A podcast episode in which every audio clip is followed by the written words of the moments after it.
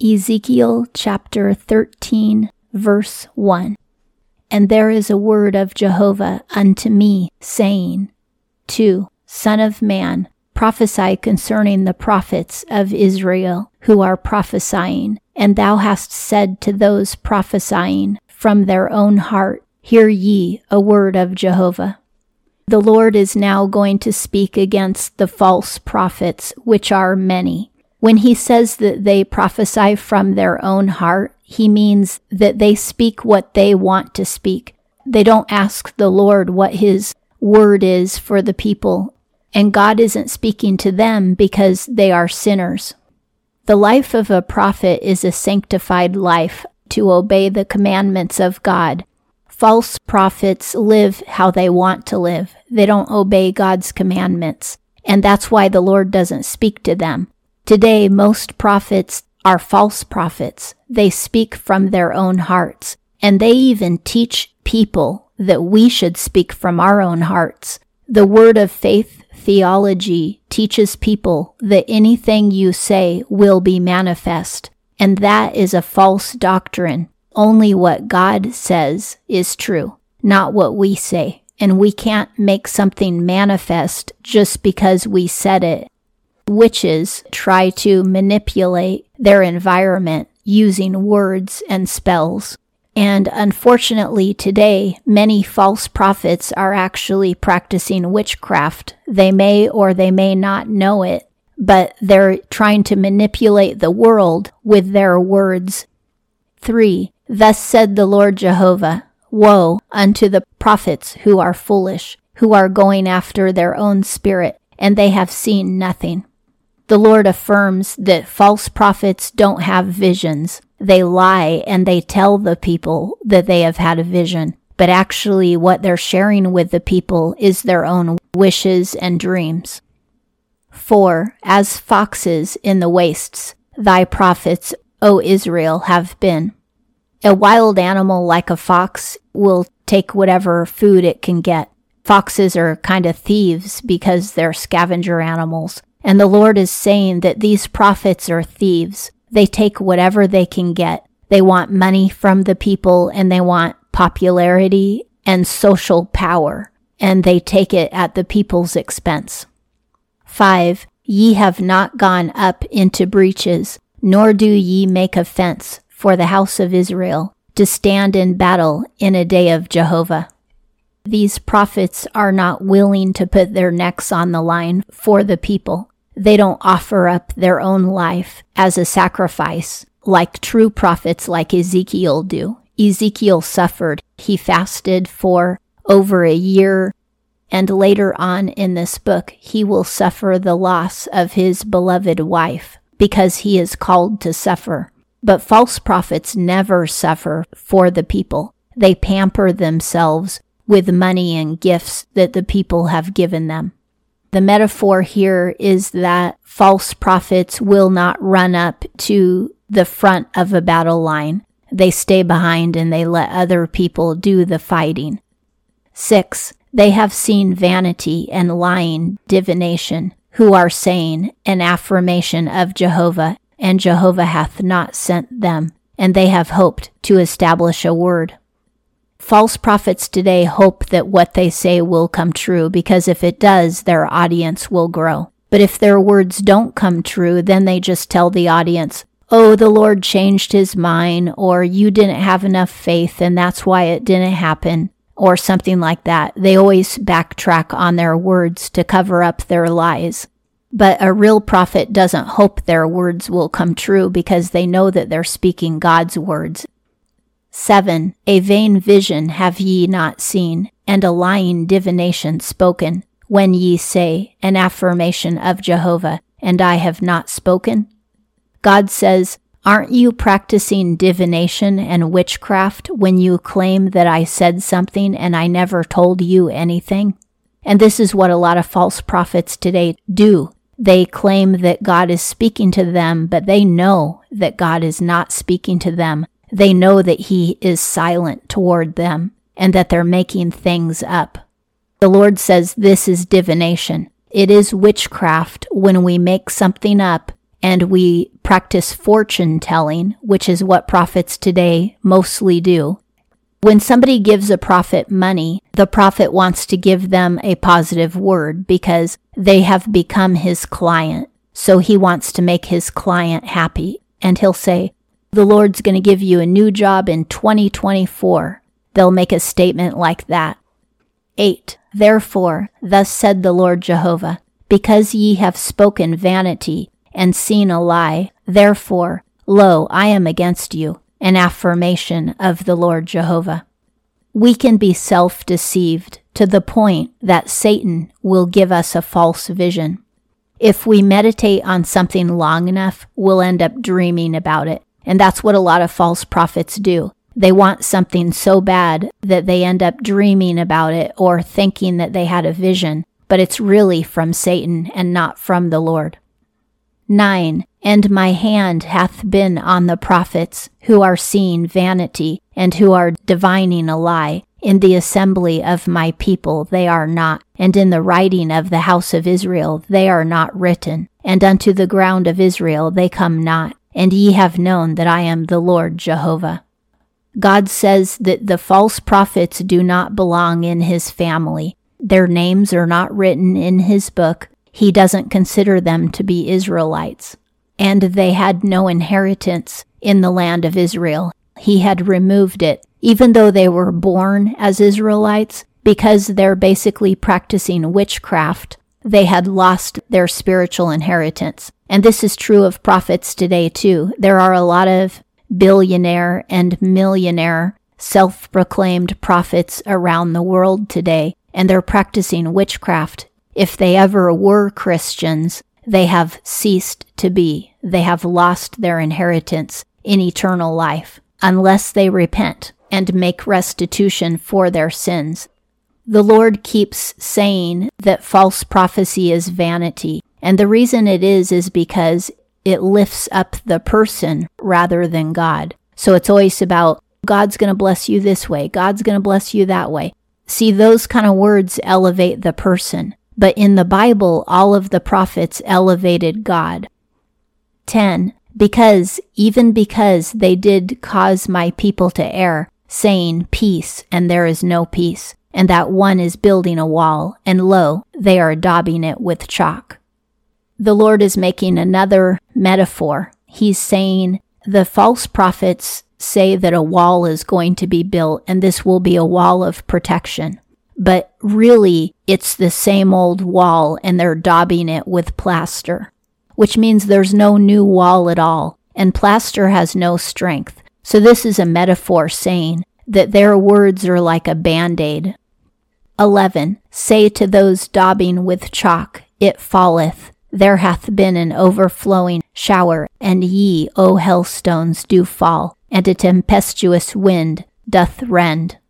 The Lord is extending the metaphor, saying that this wall that they claim was rebuilt, but it was actually just had the holes plastered, it's going to get overthrown by a flood of hailstorm and wind. 12. And lo, fallen hath the wall. Doth not one say unto you, Where is the daubing that ye daubed? The Lord says we should question the prophets when what they say doesn't come true he's offering a question saying, Didn't you tell us that the wall was built, but now it's broken? Therefore, thus said the Lord Jehovah, I have rent with a tempestuous wind in my fury, and an overflowing shower is in mine anger, and hailstones in my fury to consume. 14. And I have broken down the wall that ye daubed with chalk, and have caused it to come unto the earth, and revealed hath been its foundation, and it hath fallen, and ye have been consumed in its midst, and ye have known that I am Jehovah. The Lord says, This wall, this metaphorical wall that you daubed with plaster, is going to fall down on top of you, and you're going to be destroyed in the rubble. Only the foundation of the wall will be showing. To me, that wall represents the false theology of false prophets, one day that wall of false theology is going to come tumbling down and it's going to destroy whoever believed in it. 15. And I have completed my wrath on the wall and on those daubing it with chalk. And I say to you, the wall is not, and those daubing it are not. This wall of protection is in reference to the city of Jerusalem, and the Lord is continuing to tell the people, I'm not going to save Jerusalem. I'm going to destroy it because of your sins. 16. The prophets of Israel who are prophesying concerning Jerusalem and who are seeing for her a vision of peace, and there is no peace, an affirmation of the Lord Jehovah. They were prophesying peace, but peace didn't come. And the reason they prophesied it is because it was what their hearts wanted. But if God doesn't say it so, it isn't so, no matter how badly we want it. 17. And thou, Son of Man, set thy face against the daughters of thy people, who are prophesying out of their own heart, and prophesy concerning them. Now the Lord is going to speak against false prophetesses. Those are women who prophesy. We also have a lot of false prophetesses today who are constantly speaking positive statements. 18. And thou hast said, Thus said the Lord Jehovah, Woe to those sewing pillows for all joints of the arm, and to those making the kerchiefs for the head of every stature, to hunt souls. The souls do ye hunt of my people, and the souls ye have do ye keep alive? The Lord is speaking to witches. These are women who practice witchcraft, but they don't admit that. They pretend that they're practicing being a good Israelite. There are a lot of women on the internet and on television who claim that they're teaching you how to pray and how to have faith, but what they're really teaching is spiritism. Spiritism is a form of witchcraft.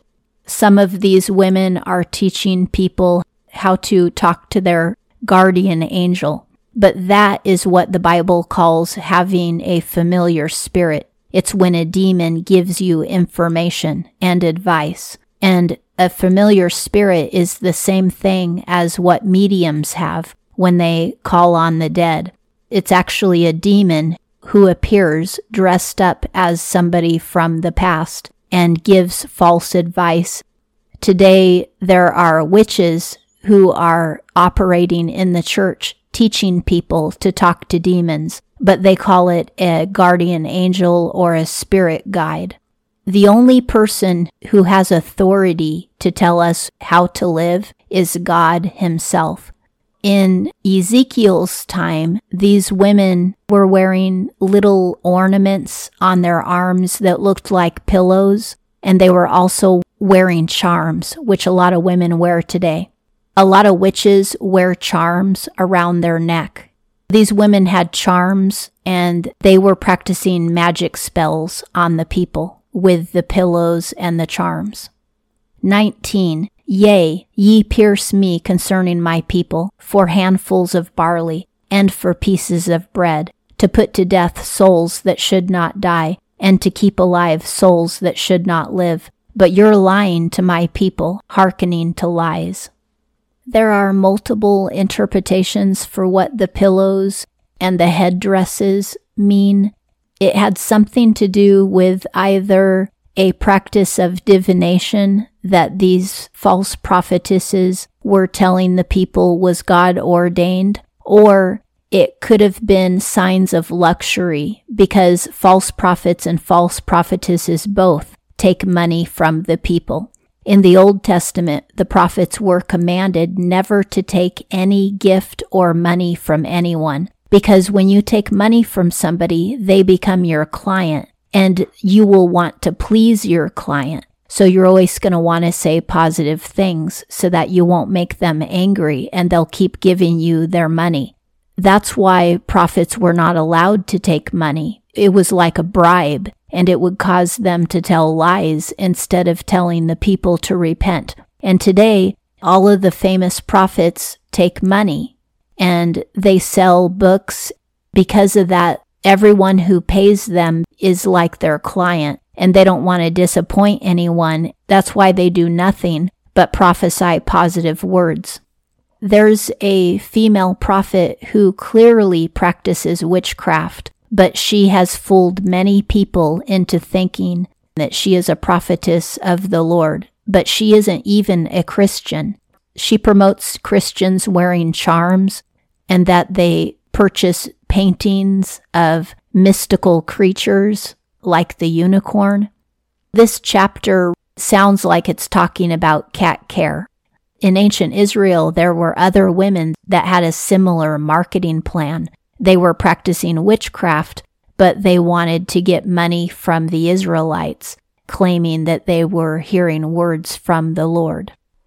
20. Therefore, thus said the Lord Jehovah, Lo, I am against your pillows, with which ye are hunting there the souls of the flourishing, and I have rent them from off your arms, and have sent away the souls that ye are hunting, the souls of the flourishing. The flourishing would mean those who are children of God, but these witches are hunting their souls. They want these people to go to hell. And that's what witches do today. They hunt souls. They want people to fall into darkness and start worshiping Satan, whether they know it or not. There are a lot of false prophets and false prophetesses who don't even know that they're practicing witchcraft because they're mimicking what another false teacher taught them. Just as a lot of pastors go to seminary, then they become a pastor and they teach all the false doctrine that they learned in the seminary, not realizing that it's false doctrine. And this is why we have to read the Bible. Unless we read the Bible, we're going to get fooled and we're going to fall into false doctrine and spiritism and New Age teachings and all kinds of other confusion if we don't know what God's words really are. There's a whole industry of false prophets and people learning from them and believing that they also have a gift of prophecy when they don't. 21. And I have torn your kerchiefs and delivered my people out of your hand, and they are no more in your hand for a prey, and ye have known that I am Jehovah. These women had kerchiefs, as well as the pillows, the charms, and all of the other paraphernalia that witches like to use. 22 because of paining the heart of the righteous with falsehood, and I have not pained it, and strengthening the hands of the wicked, so as not to turn back from his evil way, to keep him alive. Just like today, the false prophets and the false prophetesses let you believe that it's okay if you sin, because you're saved, no matter whether you sin or not. And they won't tell you to repent, but they will tell you to give them money and to buy all of their products that they want to sell you and to practice all of their divinations, mantras, and magic spells by repeating their words. 23. Therefore, vanity ye do not see, and divination ye do not divine again. And I have delivered my people out of my hand, and ye have known that I am Jehovah.